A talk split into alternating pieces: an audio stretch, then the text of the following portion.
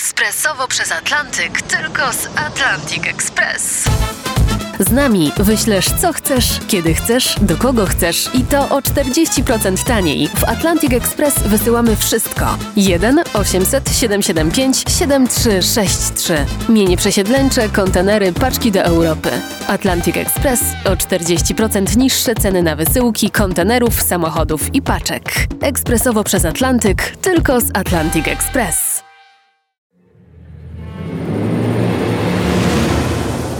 Misja specjalna w RMFFM. Mata Hari, kobieta szpieg. Zrobię to za milion franków. Mata Hari dokonała wielkich rzeczy dla Niemiec. Była agentką wysokiej klasy. Tak napisano we francuskiej książce Szpiegostwo podczas wojny światowej. Ile było w tym prawdy? Naprawdę nazywała się Margareta Hertroida Zelle. Była Holenderką. Szybko straciła rodziców i młodo wyszła za mąż za dużo starszego oficera Rudolfa MacLeoda. Los jej nie oszczędzał. Straciła trzyletniego syna w podejrzanych okolicznościach. Córka tylko cudem uniknęła śmierci. A mąż, sadysta i alkoholik latający bez przerwy za tanimi dziewczynkami, nie kochał jej i nienawidził. Czasami nie mogę zapanować nad sobą, gdy ta kokota jest obok. Pisał w listach do siostry. Ale jak się jej pozbyć? Ze skandalem lub bez jest mi to obojętne. Skończyło się na rozwodzie. Opiekę nad córką otrzymała Margareta. Były mąż musiał się zadowolić rzadkimi odwiedzinami. To mu jednak nie wystarczyło. W sierpniu 1902 roku MacLeod wyszedł na pocztę. Zabrał za sobą córkę i już nie wrócił. Zrozpaczona Margareta postanowiła przenieść się do Paryża. Miała wtedy 27 lat. Przedstawiała się jako Lady MacLeod, wykorzystując szkockie nazwisko byłego męża. Nie znalazła sobie pracy, natomiast musiała odnaleźć się w atmosferze Belle Epoque. Mimo, że nie była piękna, urodę miała przeciętną, poszła w ślady Nany Anny Coupeau. i została utrzymanką bogatych mężczyzn. W pewnej paryskiej restauracji przyuważył ją właściciel teatru Nouveau Cirque, Ernest Mollier, i zaproponował jej rolę tancerki egzotycznej. Margareta przyjęła propozycję. Tak narodziła się Mata Hari, po malajsku słońce. a dosłownie oko dnia. Przez kolejne 10 lat jeździła po miastach Europy z występami. Tłum jej wielbicieli rósł, wraz z nim rosło zainteresowanie jej osobą. Stworzyła sobie nowy życiorys, który niewiele miał wspólnego z prawdą. Opowiadała, że urodziła się na jawie. Tam kapłani boga Shiwy wtajemniczyli ją w sekret boskiego kultu i nauczyli tańców, którymi teraz uwodziła Paryżan i Berlińczyków. Ale zdaniem francuskiej pisarki Sidonii Gabrielle Colette robiła to nieudolnie. I taniec, i hinduski styl były nie lepszej jakości niż zwykłe stepowanie w tanim musicalu. W 1910 roku poznała bankiera Xaviera Rousseau i na najbliższe 5 lat zapewniła sobie finansowy spokój. Rousseau do tego stopnia stracił dla niej głowę, że kupił jej willę pod Paryżem. Inny amant, Niemiec Alfred Kiepert, podobno podarował jej 300 tysięcy marek. W Berlinie podczas tournée dowiedziała się o wybuchu I wojny światowej. Kryzys przyszedł niemal nazajutrz. Zablokowano jej bankowe konto, zarekwirowano futra i biżuterię. Tournée przerwano i skończyły się honoraria. Ktoś pomógł jej wyjechać do Hagi i opłacał mieszkanie, ale to nie wystarczyło. W Hadze odnalazł ją konsul niemiecki Karl Kramer. Musiał być dobrze poinformowany o problemach finansowych Maty Hari, skoro zaproponował jej spłatę długów. Postawił jednak warunek. Wrócisz do Paryża. Pokręcisz się wśród generałów, dyplomatów, posłuchasz, co mają do powiedzenia, a potem opowiesz o tym nam. Zgodziła się. Przyjęła pieniądze, które przygotował dla niej Kramer i okrężną drogą przez Wielką Brytanię wyjechała do Francji. Mijały tygodnie, a ona nie przesłała ani jednego meldunku. Tonęła za to w morzu paryskich plotek, zupełnie nieprzydatnych dla strategicznych planów Cesarstwa Niemieckiego. Podczas pewnego wieczoru poznała rosyjskiego pilota. Nazywał się Władimir Masłow, ale ona mówiła do niego krócej – Wadim. Miał 23 lata i służył w rosyjskim korpusie walczącym u boku Francuzów na froncie zachodnim. Wadim był miłością mojego życia. Mówiła o nim Matahari. I chyba rzeczywiście był. Kiedy dowiedziała się, że samolot Wadima został zestrzelony, a on sam leży ranny w szpitalu, gdzieś w Ogezach blisko linii frontu, postanowiła go odwiedzić. Nie było to jednak proste. Matahari była obywatelką neutralnego obcego państwa, w związku z tym na wyjazd w okolice frontu musiała uzyskać zgodę wywiadu francuskiego.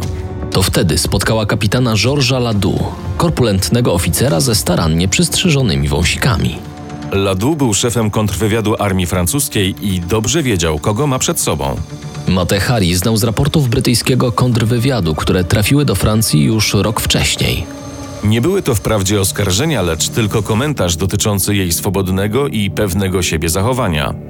Ladu mógł się zorientować, że rzeczywiście Matahari czuje się na tyle swobodnie w jego towarzystwie, że próbuje narzucić mu swój styl rozmowy. Nie pozwolił na to. Był wprawdzie grzeczny, ale stanowczy. Pozwolimy pani odwiedzić Masłowa, ale oczekujemy czegoś w zamian. Słucham, panie kapitanie.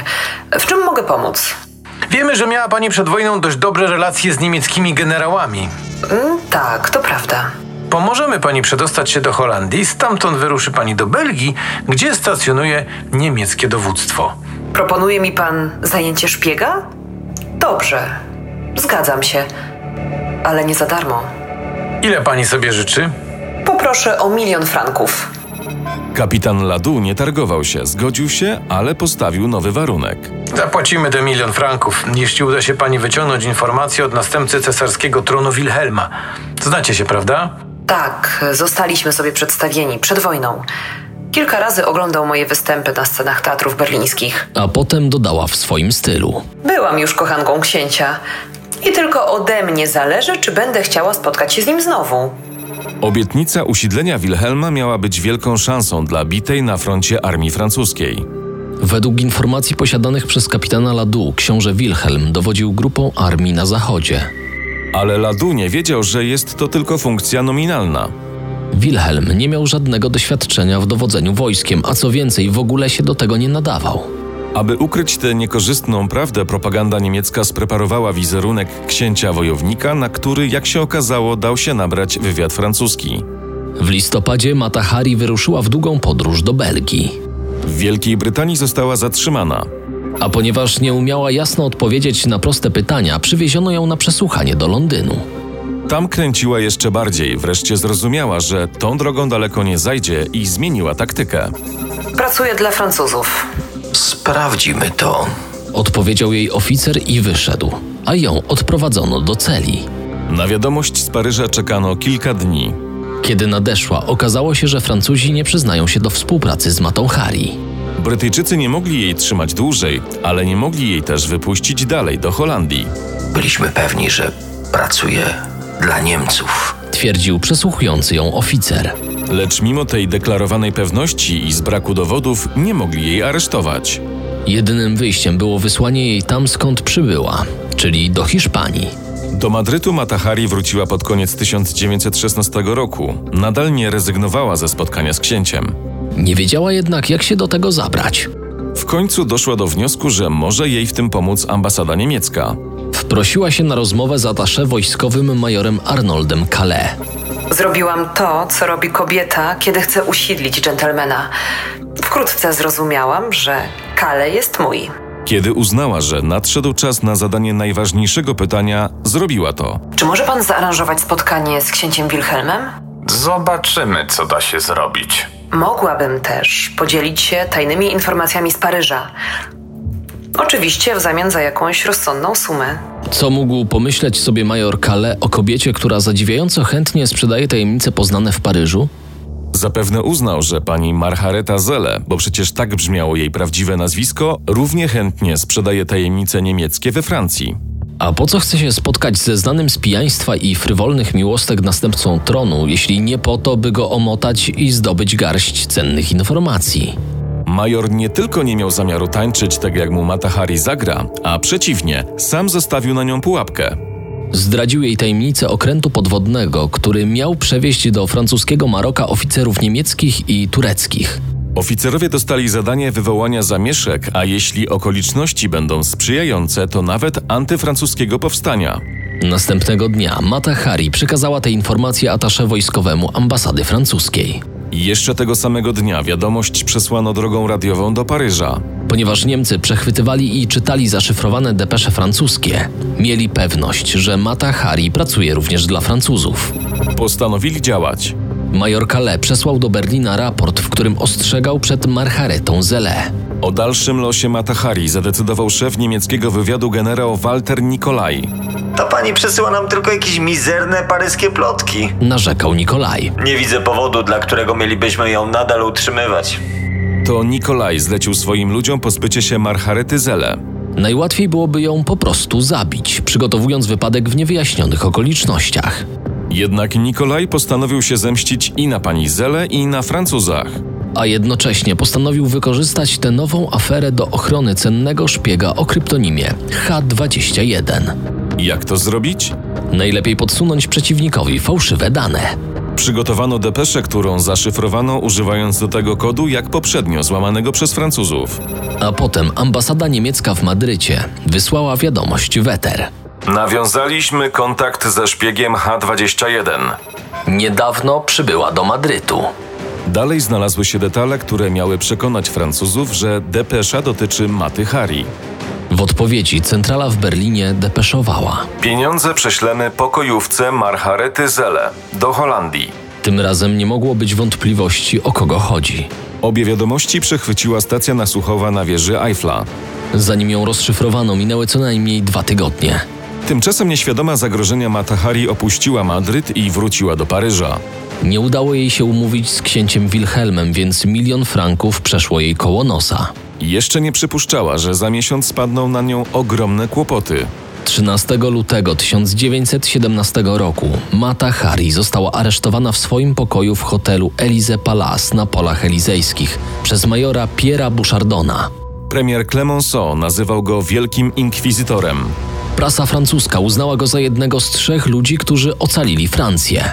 Bouchardon z wrodzonym zapałem zabrał się do przesłuchiwania podejrzanej.